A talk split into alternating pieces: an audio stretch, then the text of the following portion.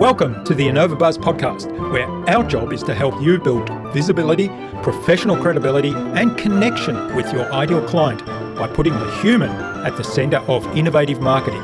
So you can build and strengthen an engaging, enduring relationship with your ideal clients. I'm Jurgen Strauss from InnovaBiz, and I'm honoured that you're here with me. If you haven't yet joined our wonderful Flywheel Nation community, go to flywheelnation.com and join in the podcast conversations. Do subscribe to the show and also leave a review because it helps others find us. Let's get into today's masterclass on this InnovaBuzz podcast.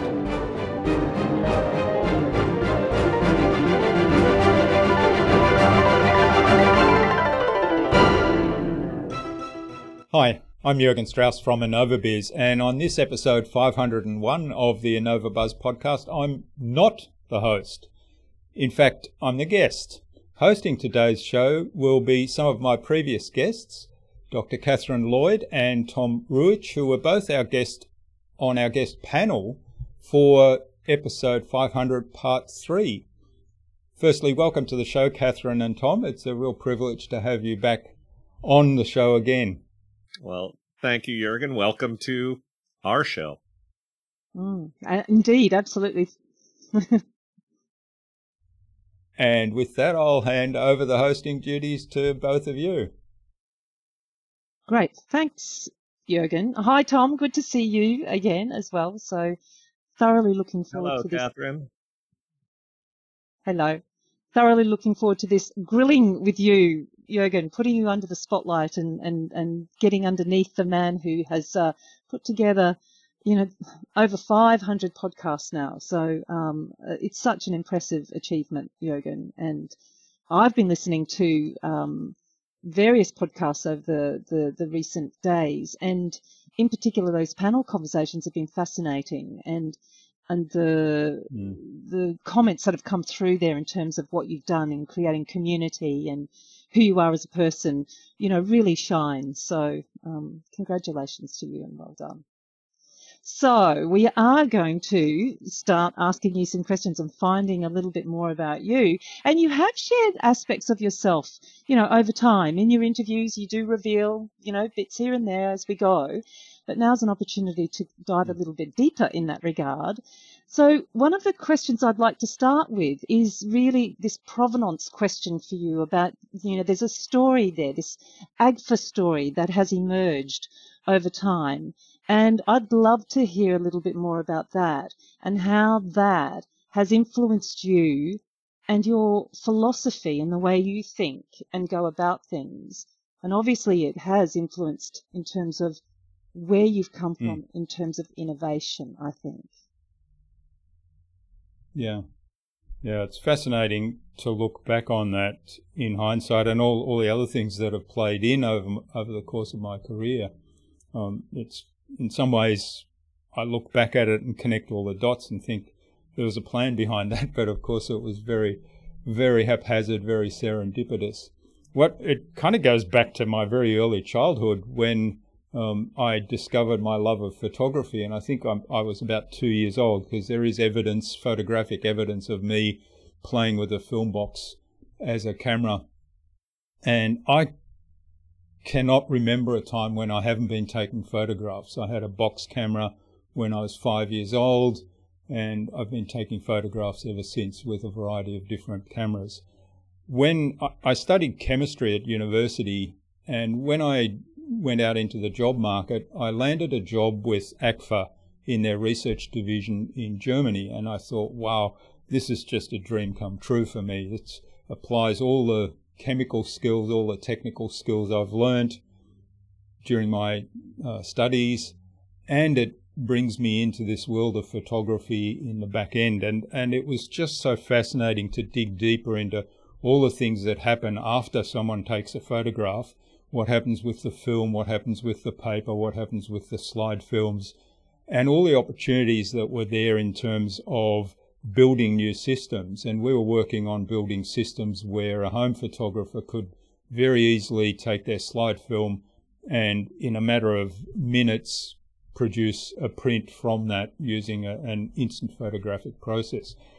That was a fascinating project that involved chemistry, physics, optics, and building equipment and all kinds of things. And I was involved in, in everything. So that was really exciting. And of course, not to mention all the state of the art photographic darkroom equipment that I had easy access to. So I thought, this is heaven. Of course, about two or three years into that role, the first digital consumer camera was released at one of the big trade fairs. And the response at AGFA, and I imagine the other big film manufacturers like Kodak and Fuji were much the same. At first, it was panic stations, our business model is being disrupted. And then, as they found out more information about this first digital camera, which was really not very good quality, lots of compromises, they said, that's all right, we're safe, we just need to make keep making better film. And at that time, I thought that is such a short sighted view because this was in the early days of the PC, and we could see already the pace of change of technology and how it was accelerating because of the new developments. And it didn't, I thought it didn't really take a, a genius to predict that the same would happen in other areas, other technical areas like photography. And unfortunately, I was a very young man. There are a few of us in my age group that had a similar view, but none of us had any serious influence within the decision making layers of AGFA. And so making better film, that's what we focused on there. I saw the writing on the wall there and left that, but that formed my whole philosophy, I guess, around innovation in that it's not just about keep doing what you're doing and keep getting better at what you're doing. It's also about are there other ways to do this which, which would actually supplant the current business model? And if if we ignore those, um, if we don't take those on board ourselves, somebody else is going to do it. So it might as well be us that kind of plays in this space and then figure out how to how to transition from one business model to the next if that's what happens, rather than be forced to do it or, or driven out of business, as, as is what essentially happened to the AGFA film division, to the Kodak film division, and even to the Fuji film divisions, and they were the big three film manufacturers at the time. And I thought, in hindsight, it's it's asking the right questions. And the question for me there is what are we doing for our customers? And the film manufacturers thought, okay, we're providing photographic film and photographic paper for photographers, whether they're professionals or hobby. But that's that's not really what we we're doing. We were providing photographers the means to capture memories. And if you look at it from that picture, it's a much higher level. Well, how else can you capture memories? So then you start talking, well, first of all, you start talking about, well, there's moving pictures as well. Um, now, of course, there were film variants that captured movies in those days, but it then opens up, well, television is kind of digital. So can you do it digitally? It opens up that whole idea of how else can you capture those visual memories. Yeah, I I love that story, Jurgen, and and what I especially love about it is it begins with the prospect and customer's story. What is it that they're going for? What is it? What what you're mm. selling is the journey that your prospects and customers are, are on. They want to capture memories and film or digital or just means to that end. And can you can you tell us a little bit about how that philosophy that you brought to that particular question, AGFA, has continued to influence you and shape the innovations that you brought to your own work? How how is the framing of that question um, influencing how how you do business today? Hmm. Yeah, that's a really fascinating question. I think I ask myself that question all the time in terms of what, what is it that we're bringing. And one of the things recently I'm recognizing more and more, and you've, you both have contributed to this realization, I suppose, is that in having these conversations with so many guests on the podcast, it's there's this community that's grown as a result. It's kind of just happened because a lot of people have been introduced to me by previous guests. So there's a chain of that I can follow, a chain of introductions that I can follow that led me to each of you. And there's a little bit of community. And I thought, well, what if I connected all that community? So the whole question of I'm doing this podcast for who and for what reason is is now enabling me to think a lot bigger about what I can do with, with the whole podcasting arena that I'm in. And that's initially you would think, okay, I'm bringing on guests who are expert in their field. My objectives really were I want to learn about that guest's expertise and then I want to share that with my audience. Now I say, okay, asking that question, what am I really doing? Well, I'm actually bringing new people into my audience's sphere of knowledge and also through those introductions, I can bring guests together into each other's sphere and and enabling people to connect in that way and continue those conversations that we have on the podcast is something that I think adds a lot more value again and um, it's it's something in these day these days where you know we've had two years of kind of lockdown and travel restrictions and we haven't been able to go out physically to events and to networking events and exhibitions and so on where we meet a lot of people. So having that opportunity to do that in a different forum, I think, is, is really valuable. So yeah, that's that's one way I've kind of taken that question on board in what I'm doing today.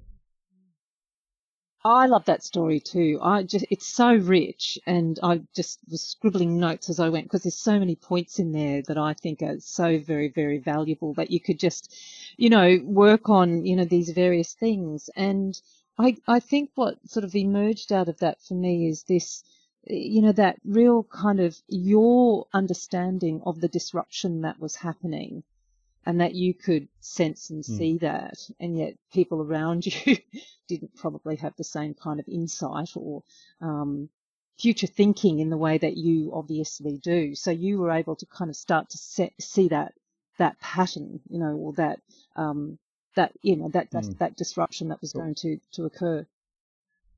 Mm. Yeah, in part because I was relatively new, so I wasn't burdened with a lot of um, historical perspectives that other people that had been inside this industry for so long had. At the same time, I have to say that there were, you know, there were things that I was doing where I thought in hindsight, gee, I should have recognized that. And it was one of, one of the conversations I remember having was in, when I started there at AGFA, silver was in short supply. And one of the things they were concerned about was silver, of course, is, is the key material that, that brings light sensitivity to the film. Without silver, you don't have light sensitivity. So they said, well, what else could we use instead of silver? And, and we were looking for chemical solutions.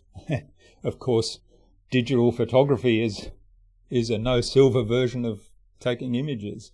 And at the time, we didn't really consider that. So I, I was also encumbered or, or burdened by some barriers that were imposed or that you know self-imposed obviously because we're not looking beyond those boundaries you know jürgen when when we spoke i forget whether it was when i was on your podcast or you were on mine um, we talked about the old the old story of of uh, Henry Ford and his quote that yeah. if I had asked my customers what they wanted they would have said they wanted a faster horse, and people Hmm. uh, people question whether he really said that, but they certainly credit him with that, and and I think that they fully um, misinterpret that. We discussed this Hmm. that that um, a lot of people will use that as an excuse to you know unleash your own genius, believe in what you believe.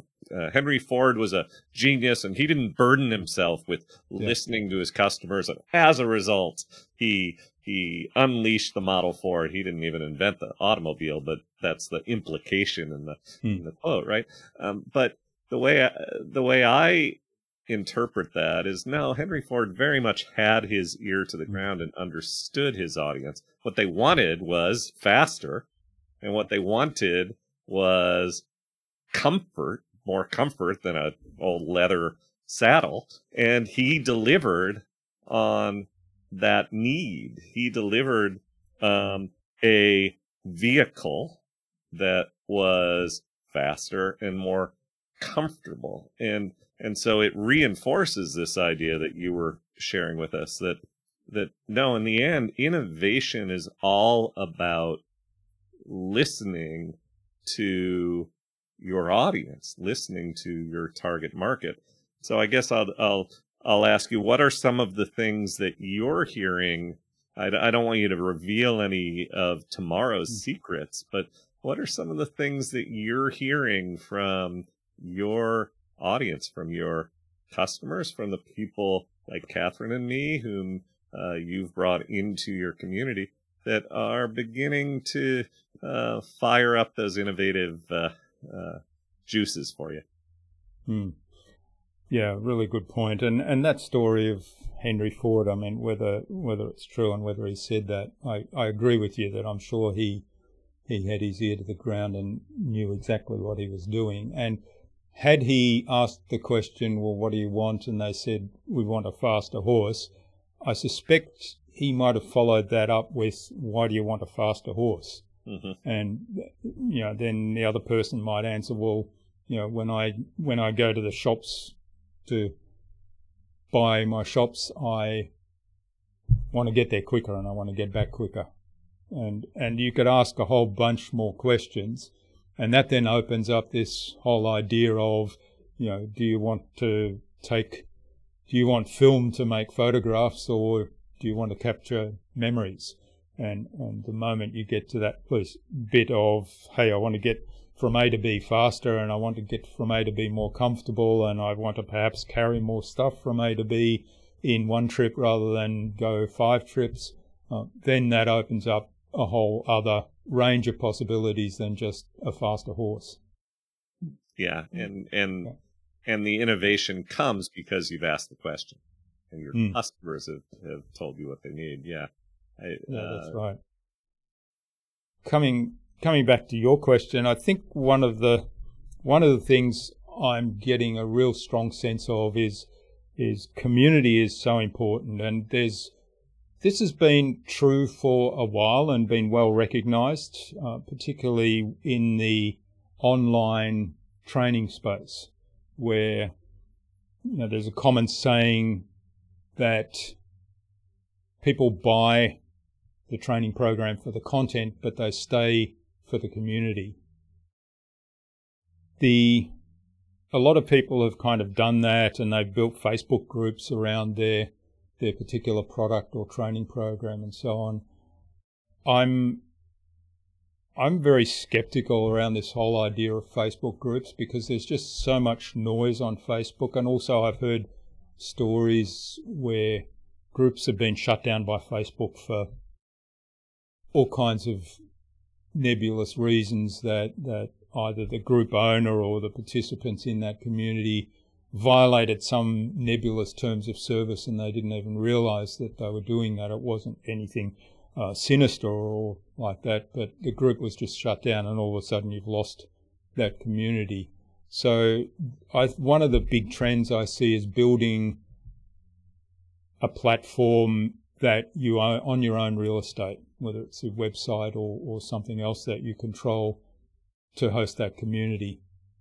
And that gives you then the opportunity for people come in there with intent. So they go into that platform when they want to participate in conversations in that community or access resources in that community.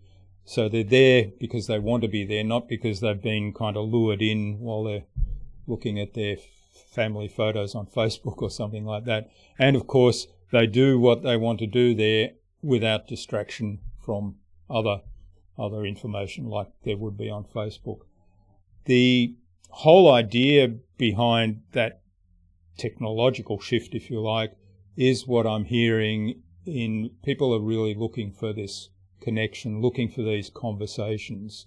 Uh, there's there's this concept of the knowledge marketplace and being able to talk to people online and, and just have these conversations that are quite meaningful rather than just a quick um, tweet and a like or something um, and a response. So to me, that is the big thing. And then ca- really caring, really listening. So having those conversations gives you the opportunity to then ask questions and really listen to customers. So imagine a community where there's customers in the community where you have the opportunity to ask them, you know, why do you want the faster horse? Mm-hmm. And what what does that look like and what will they do for you and really having a deep and meaningful conversation in a way that you can almost scale because when it's in that community and when it's like a an open feed, other people can contribute to that conversation. So you can learn so much more as a business in terms of what what opportunities are there that I can serve that community much better. I think that is one of the big trends I see that, that can apply across any kind of business across the board. Um, and it's it's about you know the human connection. Uh, I talk about making marketing and podcasting human again. It's about really caring and being authentic. So it's not just uh, about okay, let's have some likes and let's boost each other's posts like a lot of people um, kind of do on on some of the social platforms. It's really caring about having great conversations about serving that community and about learning and really growing myself for me as a person as well. Mm. That that that's one of the questions that I have in my mind for you is, you know, what have what you know what have you learned? Tom has really sort of picked up on that. What have you know? I guess from a knowledge perspective, what have you learned? You know, that's really um, fascinating and, and you know you hadn't expected that's come out of this. But the other one is what have you learned about yourself through this whole hmm. journey? Yeah, that's that's a, a big one. Um, one of the things that for me has been a, a big lesson. I mean, we all have imposter syndrome, right? And sometimes it's a case of I've got this idea. Oh, nobody will like that idea. That's nobody will like that. And what I've learnt is that we often undervalue ourselves and the contribution we have. And yes, the idea might fall on its face, but there's an opportunity to learn something by doing it. Um, somebody said recently, and I thought this is brilliant. This this was kind of one of my aha moments, probably in the last three years. And I thought, why didn't I think of that? Because I'm trained as a scientist. They said, just run some exper- run more experiments. If you have an idea, put it out there and treat it as an experiment. So the hypothesis, of course, is here's my idea. This is what I think will work. This is the outcome that I think will happen. So it's going to be successful. And if it's not successful, then here's the results. Document the results like a science experiment and then make a conclusion from that. So the conclusion is, okay, it didn't turn out as expected. Here's what, here's the steps that didn't turn out as expected. Here's what we might be able to change in future to prevent that from happening or turn that into a positive step and then run the experiment again. So that was one thing for me that, you know, I'm, I'm trying very hard to change my mindset around that, saying, well, let's just run an experiment.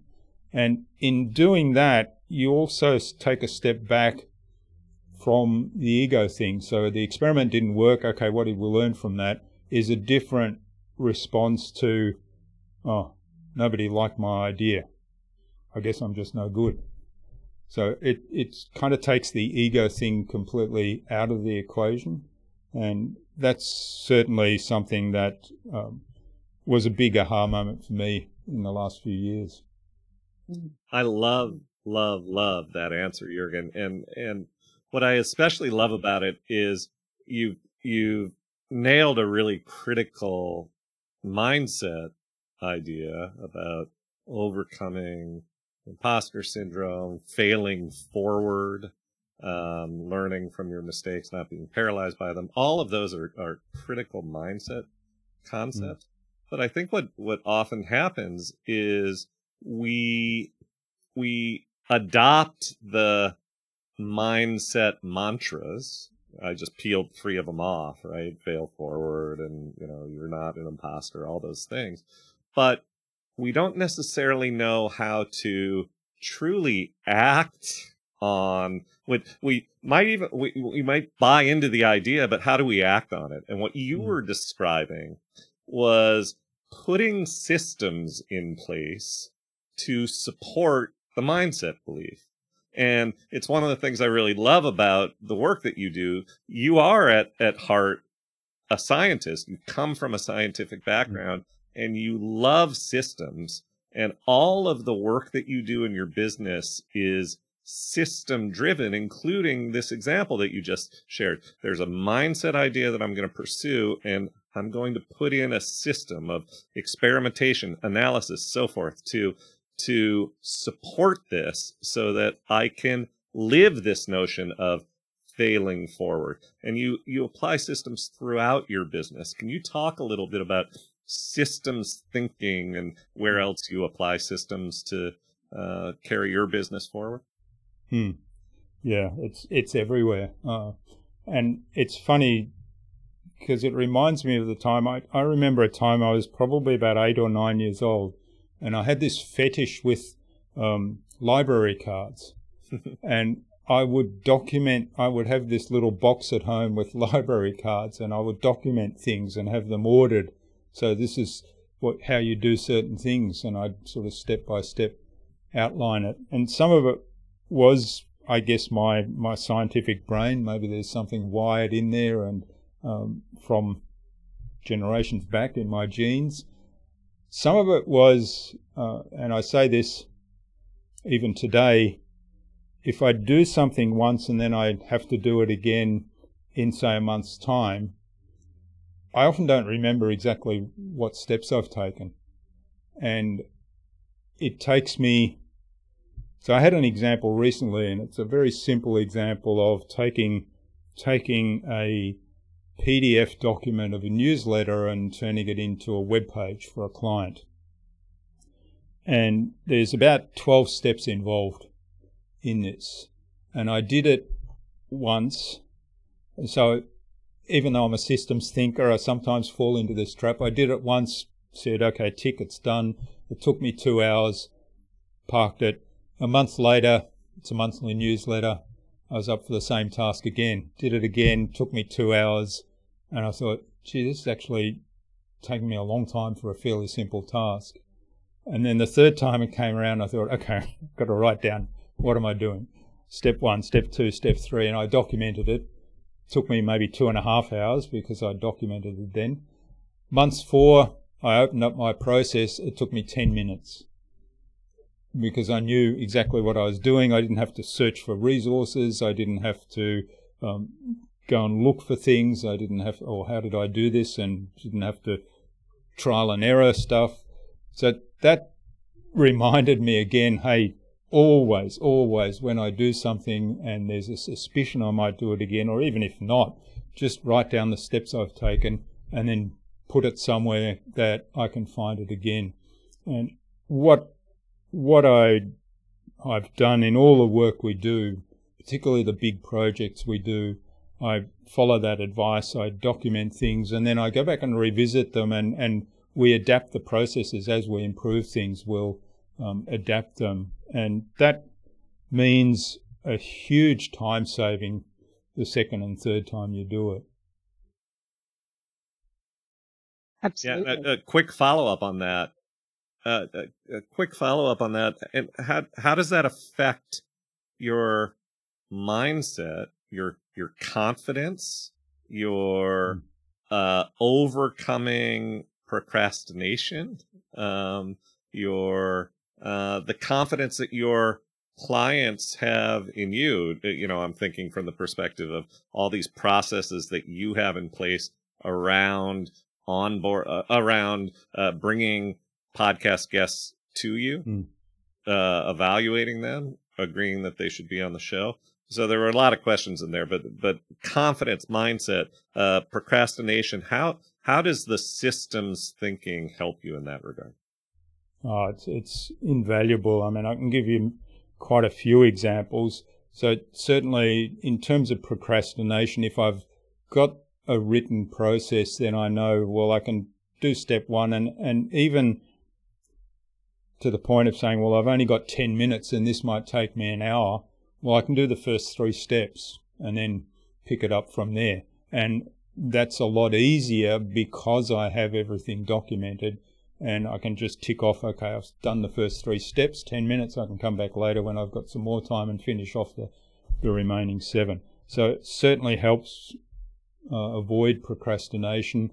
The confidence thing is much different. I mean, approaching something and somebody asks me, um, can you help me do X? And I've got a process for X, then obviously I've got, yes, I can help you do that. That's, here's, here's the process we will follow.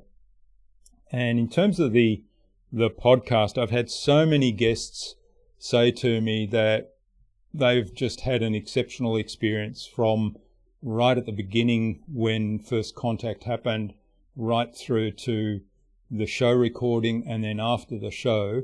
And it's all because we have this comprehensive process that we've built over time. It wasn't like this in the first 20 episodes, but we certainly learnt as we were going along, hey, it'd be good to have a booking system in place, for example. It'd be good to get reminders out to people at certain intervals to make sure that um, they they don't forget because sometimes we book people three and four months out in advance, so lots of things going on in everybody's world. So it happens from time to time that somebody might forget. So we built in those reminder systems. So we've learned along the way all the little things that had gone wrong in the early days, and we just built, you know, improved the system so that we covered those. And people are always commenting, guests are always commenting what an exceptional experience it's been, and also all the follow up and all the information we provide them after we publish the show and help them promote and so on.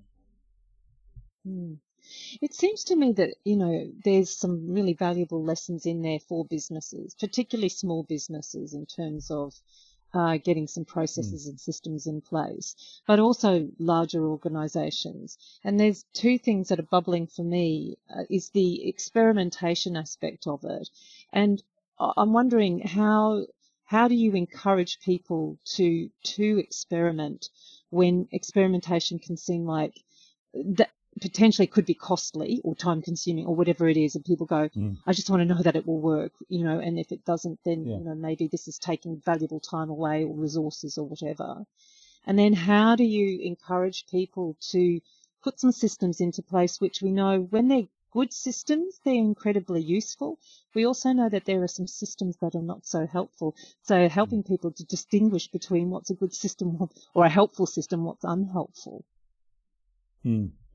Yeah, I, I might tackle the second question first, the the systems one, and this goes back to um, another guest on my show. In fact, this is, I think he might be the only person that's had four appearances on the show, David Jenyns, and he said to me once, and he's he's runs System Hub software, and he's founder of the Systemology community, so he's a very systems person.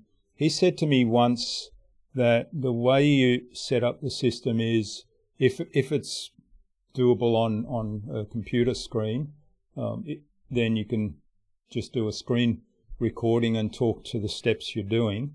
Um, if not, and and I've encouraged a plumber client of mine to do this, actually have somebody video him or his worker on the mobile phone and talking through here's the steps you go through to connect this pipe, for example. And you then take that raw recording and you give it to the people that are going to be doing that task on a regular basis. And you empower them to say, well, here's, here's how I would do it. Uh, and I want you to kind of follow this process, but as you do that, you change it to best practice and, and you update this documentation. So you now write out from that video and from the work practice you do um, so that it actually represents exactly what you do. Now that does two things. First of all, it empowers the worker that, that um, does that particular task all the time. Secondly, it gets them thinking about the individual steps they do and often it improves the way they go about it. And thirdly, it then documents the process in a way that is up to date with what's happening right now. The next step after that then is is to have a system in place, so a system for systems that you regularly audit the processes. So you look at ways that somebody can come in and say, well, is that still the best way to do this particular task? Or are there now better ways? Now, in terms of um, tradespeople, obviously tools change. More modern tools get evolved over time. So all of a sudden, with, with new technology or a new tool, this particular task can be done in a better way, and that has to be incorporated. In terms of mm. encouraging people to do experiments, I guess the way I approach it is to look at can we connect it to a model that's there somewhere, whether it's in our work or whether it's something somebody else has done, that gives evidence that this particular experiment might actually work, this idea might succeed. And that that's really the, the tricky part is finding something. So if there's some out there idea, finding something that's connected enough that gives us all confidence that yes, this way out there idea might actually work and how can we now test it at a minimal cost and quickly get some feedback that will give us guidance as to whether it will work or whether it won't work and whether we can invest more, you know, whether it's worth investing more time or money into that to um, take it forward. That's probably the, the major thing that is is kind of key to encouraging people to take that next step. And I, I look at that myself as well. Sometimes I have these wild ideas and I think, well, there's nothing nothing remotely like that around. So what's going to give me the confidence other than personally I like that idea, which is an ego thing again. Uh, but what is there that if I let go of that ego that gives me the confidence that this might actually work? Mm. Oh, that's fascinating. So we're here celebrating your 500th episode of this podcast. Five, we're now at 501. And, uh, I think back to when you were starting, and I imagine you can elaborate on this that there was a certain sense of experimentation at the beginning that mm. you were diving into something not not certain but i think with 500 of these under your belt you've probably proven to yourself that this works and i hmm. know we've talked about uh, podcasting and the power of podcasting um, walk us through that journey and in so doing help the audience understand um, the discoveries you made as you were experimenting through 500 episodes and when you finally discovered that you know what this is a really powerful medium uh, and share some of those reasons that podcasting is so powerful and special hmm. yeah great question tom uh, yeah when i first started it was a mentor who suggested that i should do a podcast because it was a great positioning and marketing tool for my business and for me. And he showed me what was required. So I'd been listening to audio books and podcasts for a long time and was a big fan of podcasts. I always had this vision that people were set up in a professional radio studio. That's how they did the podcast. So I never really took that leap of it's something that I could do. Uh, but this mentor showed me what a, a really minimal setup could be at home. And I thought, well, I can do that. That's easy. And so I got started. And the other thing was that I had had a 23 year corporate career in, in, in company where I had a lot of international roles and I traveled a lot internationally and dealt with lots of clients, senior managers, CEOs, and business owners of fairly large corporations all around the world, as well as um, colleagues who, um, many of whom had then moved on into other companies and were doing really amazing things. I was still connected to a lot of them at a personal level, but I didn't really have a professional connection any longer. When I started the podcast, I thought that's my opportunity to reach out and connect, reconnect with these people at the professional level because I had a list of probably 20 straight off the bat who were doing really innovative things. And with the theme of innovation that I picked, I thought they'd be fantastic guests. So that kind of got me started.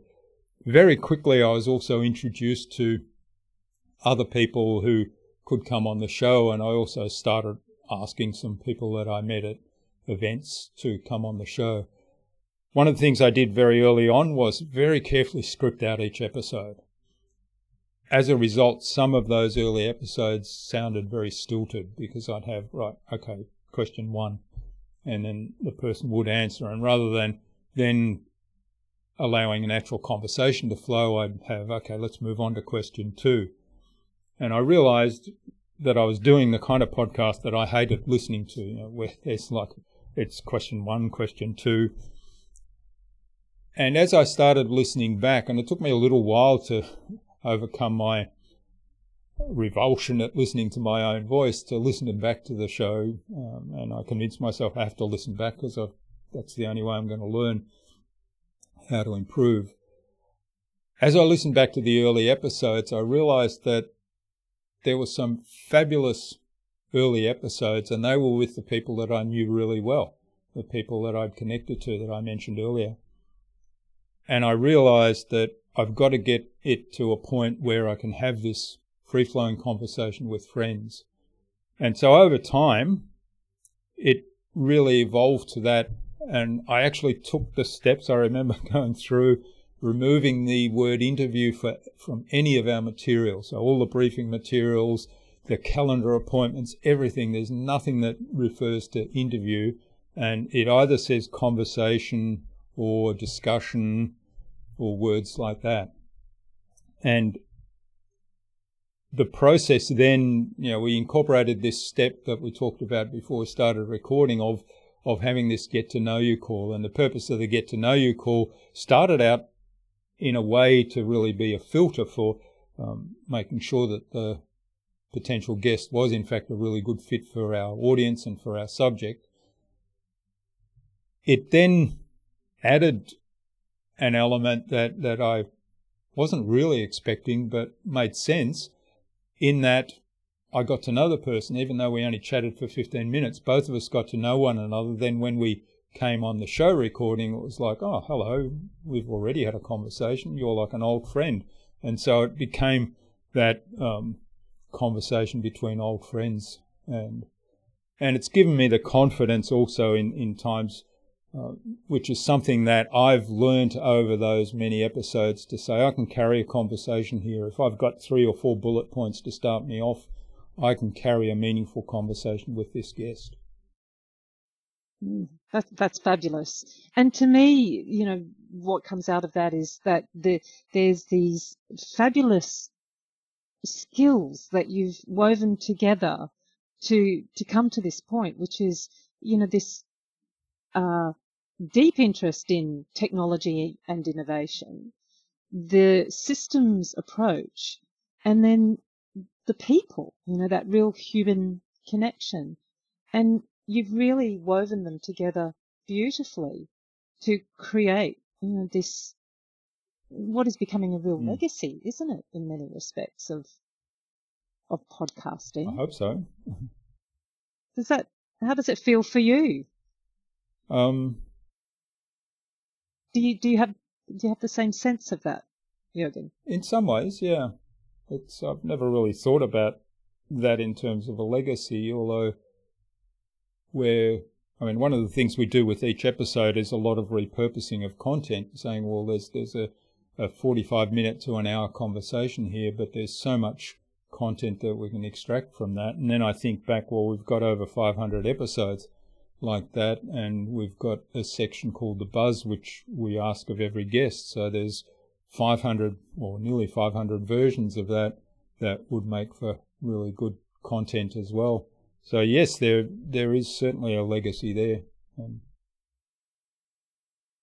and by the way, audience, that was that was Jurgen's systems thinking at work.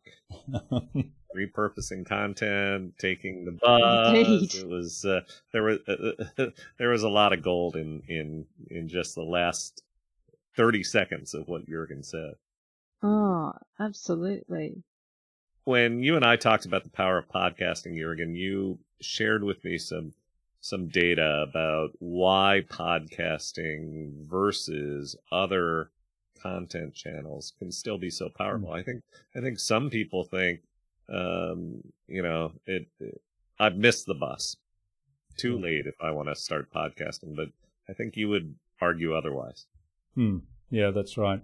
Uh, one of the statistics that I think you're referring to uh, that kind of startled me as well, and it relates to the number of blogs that are on the internet.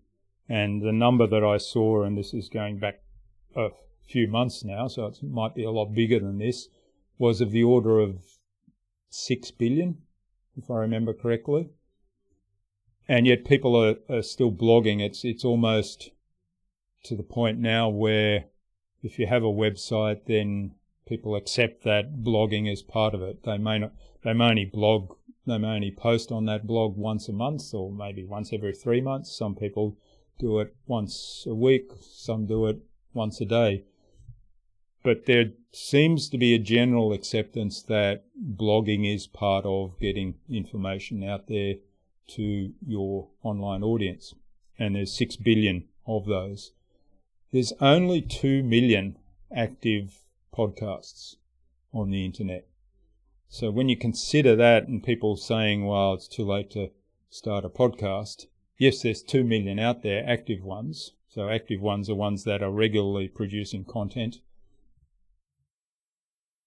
Yet 6 billion blogs. So writing a blog post, you're competing against 6 billion blogs. Producing a podcast, the competition is much less. And I think if people have a message they can build an audience, they can build a community, they have value to add to that community. I think uh, podcasting is is a really good way to do that.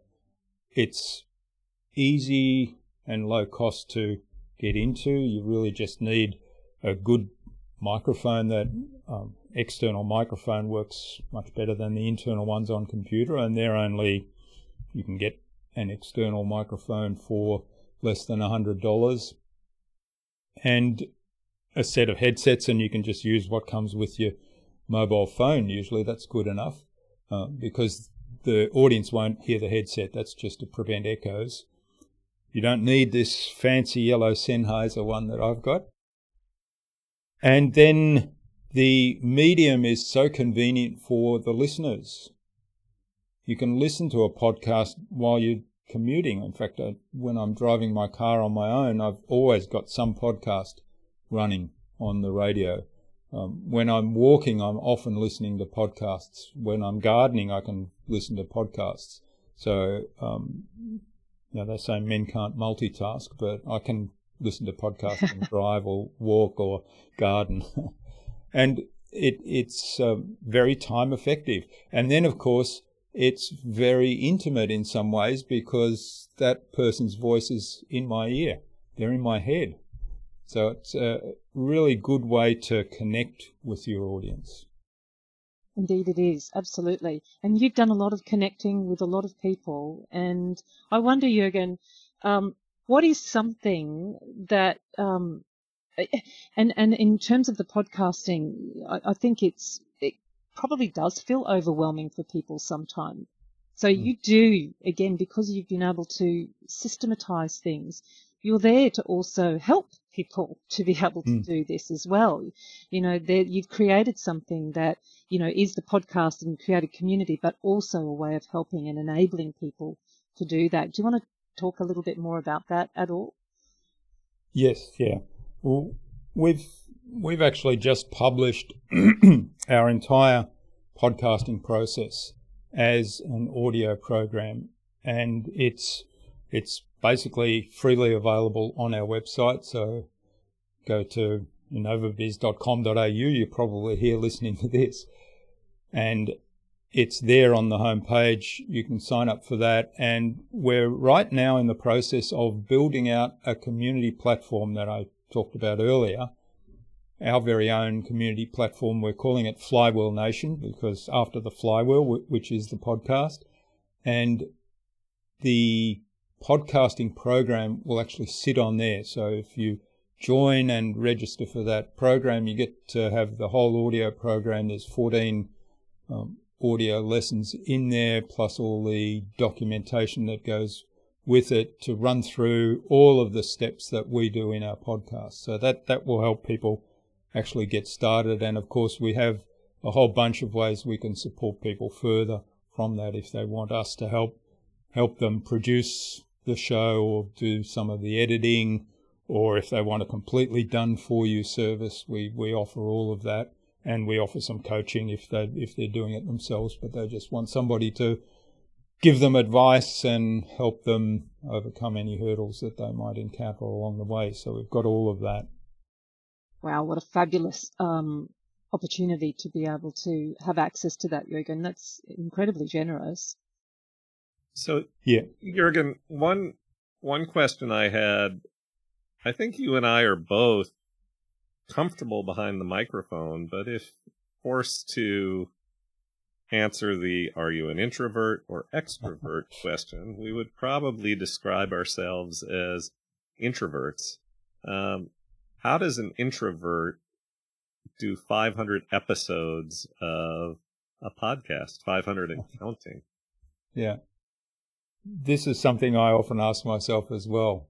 And I think it's probably important to for those people that think introverts hide away in the corner and don't speak to anyone and extroverts are out there as the life of the party. That's not necessarily the definition. I know of introverts who can be the life of the party, and I know of extroverts that are actually quite quiet, not necessarily shy, but certainly quiet. The difference is that extroverts need that external exposure, the external interactions with other people to feed their energy, whereas introverts generate their own energy inside. And in fact, extreme introverts, and I probably would class myself as a little bit of an extreme introvert, find interacting with people and trying to be the life of the party very energetically draining. It costs a lot of energy. So I find that um, well, one of the things I used to attend a lot of exhibitions, big exhibitions when I was in my corporate job. And in those exhibitions, you're in amongst lots of different people. You're having conversations all the time. At the end of those days, I would be absolutely exhausted. In fact, usually I would need a week to recover from a couple of days of those exhibitions. That, that's kind of the introvert nature. To answer your question, how how does uh, an introvert get in front of the microphone and do 500 episodes? Part of it is just the process and just going through the process. I find it difficult to have meaningful conversations with people at these traditional networking events where you meet somebody and there's the expectation of the conversation will usually flow along, well, hi Tom, what do you do? And here's my business card. I find those really difficult, and, and part of that is the the boundaries we put on ourselves in terms of the expectations of what the outcome. So, in the podcast, for example, or in some of the events that I run myself, I get to create the environment where it's not that. It's uh, let's have a meaningful conversation. And to me, then it's again coming back to this idea of conversation between friends even though we may not know one another terribly well, we, we can very quickly get to this level of a conversation between friends. And so that to me is my comfort zone in some ways. Yeah, and I, I, I think that really what you're talking about is, is just because you're introverted, that doesn't mean that you devalue the Hmm. importance of human connection. You, in No, fact, you you highly value the uh, the human connection. In fact, you probably um, um, you you have less tolerance for the small talk because it doesn't feed any you know That's right. sort of Yeah. social energy. Um, Mm. But you, and and in, in many ways, that's what makes you so great at uh, creating the human connection. And, and um, so it, it's a fascinating uh, question to me because I can relate uh, to you. And, and, and I think it's a really important conversation because I think a lot of people out there are hesitant to take the step and put themselves out there because they think of themselves as introverted. And I think you're living proof that no, you can do this. You can make that human connection. In fact, in many ways, it, you may be better suited to do it than, than others because of, um, because you're an introvert. It's, uh, Hmm. I- I'm not Yeah, sure like- but but I I really like do the- appreciate And- the way Yeah, you look like at it. Approach. Yeah. And and maybe there's a reflective nature there too. So in that reflective sort of aspect of the of that sort of quieter, sort of more introverted way of being, that actually, you know, it does enable you to to you know be more present potentially as you know that you're, you're in that more reflective state, you know, to be able to receive uh, people in a different way potentially as well which is quite interesting. So before we put you back into the, um, uh, you know, the driver's seat, Jurgen, and, and take the the focus off you and, and uh, allow you to regain control of the steering wheel, is there are there any questions? Is there something burning that we haven't asked you that you would want us to ask you? What would that What would that be? we did discuss this, but I actually wasn't prepared for that. Um, if I had, if I was put on the spot now, and I am put on the spot, I would say, yeah, what do I see as the future of podcasting? Maybe, although we have we have Mm. talked about that a lot, but yeah, there's what what's happening in the podcasting world, and I mean, I probably should fire the question back at you and say, what are you seeing in the podcasting world? I mean, some of the things that I see, uh, you know, based on this idea of community, but the and and one of the things that we're exploring is how do we give the audience the ability to continue the conversations after the show. And there's platforms out there now like Clubhouse, although I was reading something the other day that it's kind of peaked and waning again. But there is technology around where people can have these random conversations with anyone. And I think podcasting is getting to that point where uh, the ability to have audience interaction is going to become more and more important. A lot of podcasters now are starting to do live streams, and, and we're looking at exploring that in the future as well. So, on live streams, of course, Wow. you can have the audience that's there at the time when it's live asking questions of the people on the podcast. I think that's one of the big ones. It's just becoming much more interactive medium and playing back into this idea of meaningful conversations so that the conversations are not just between those that are on the podcast in front of the microphones, it's also going to include the audience. Mm, fascinating. Very, very interesting. Now, Well, I'm going you- to hand You see that the, from your um, point of view. Tom, do you have a sense of that for yourself at all? Is that something that's emerging in your world? Yeah, I uh, I completely agree with what what Jurgen was saying that the interaction is is a critical thing and trying to uh, as a podcast host I am interested in serving my guests so that they can make those those connections with audience members who truly value what they heard, what they saw, and make the connections, continue the conversation. And as a podcast guest, I, I value those opportunities, and I know uh, Jurgen has very interesting conversations happening along those fronts. I'm about to begin experimenting with uh, with doing live um, live presentations. I think the challenge for me, the question that I uh, be interested in hearing you answer, Jurgen, is does it change the length of the hmm. podcast? Because your episodes tend to run close to an hour, um, as do mine. Mine are in that 45 minute range or so. And I am struggling with the question of is that mm. an appropriate length for a live event or should I keep it under 30 minutes? Yeah, yeah. I'm I'm still not sure about that either. I've been on some podcasts as a guest that were run live and if I think back they were close to the hour mark. Uh, there weren't a lot of people interacting live. In fact, there were only perhaps six or seven on each of those. So there's just two that I've been on that I can recall that were live. I'm guessing that most of their audience would be listening to the recordings afterwards.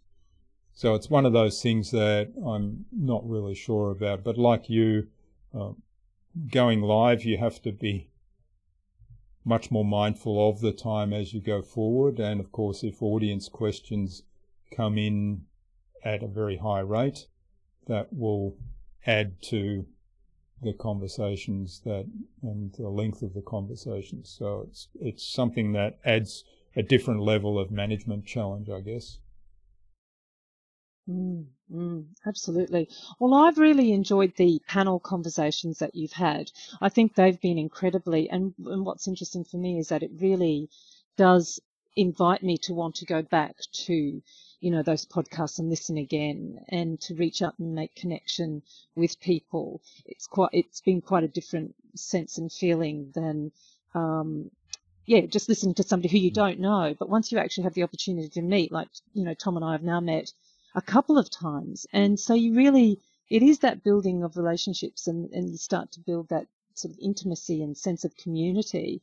And I, I really value that very, very much in, in that regard. So, um, more power to you, Jurgen, in that regard, in terms of how you've already started to, you know, expand out from, you know, probably sort of traditional podcasting into experimenting yeah. with, you know, other ideas and, and possibilities. So it's great. All right. Well, thanks. I appreciate that. And, and certainly the, I mean, I really enjoyed the panel discussions as well. And I think that's something that we'll do a bit more of in the future. Maybe pick a specific topic and bring on a couple of experts in that area and, um, yeah, explore that in depth. Fantastic. So I'm I'm going to hand back over to you now, Jurgen. That's a great idea. to be the take us take us out or whatever it is that we're going to do in that regard. All right. Well, thanks. Yeah, thanks so much, Tom and Catherine. I really appreciate you doing this for me and putting me under the hammer and under the grill. Um, it's been a fascinating conversation. Lots of interesting things to reflect on and some things that I don't necessarily talk about on podcasts before, so um, it'll be interesting for me to listen back to this as well. So thanks for doing this for me. Thanks for being in my world and being on the show. And I certainly encourage all of the listeners to go and check out that panel discussion where both Catherine and Tom were on. That was 500, episode 500, part three. It was the last episode, in fact. And also check out Tom and Catherine's episodes on um, on the InnovaBuzz podcast. We'll have links to those in the show notes. So thanks again. All the best for the future, and I know we'll keep in touch. Oh, definitely. Thanks so much. Thank you. See you, Tom. Thank you. Good to see you too. Thank you, Catherine. You too. Bye. Thanks for listening. We'd love you to leave a review on this episode so that we can get to know you and why you listen. Also, it will help us make the podcast even better for you. Simply go to lovethepodcast.com forward slash InnovaBuzz to pick your preferred platform. And you can follow the show by going to followthepodcast.com forward slash InnovaBuzz. If you'd like a peek behind the curtain into how we put together this show, go to innovabuzz.co forward slash flywheel, where you can access a free gift my team and I made for you a short audio program that walks you through the entire InnovaBuzz flywheel. We want to give you everything you need to transform your marketing and your podcast into a human centered, relationship focused growth engine. Tune in again to the next episodes of the InnovaBuzz podcast, where we've got yet more fantastic guests lined up. Until next time, I'm Jurgen Strauss from InnovaBuzz. Remember, be awesome and keep innovating.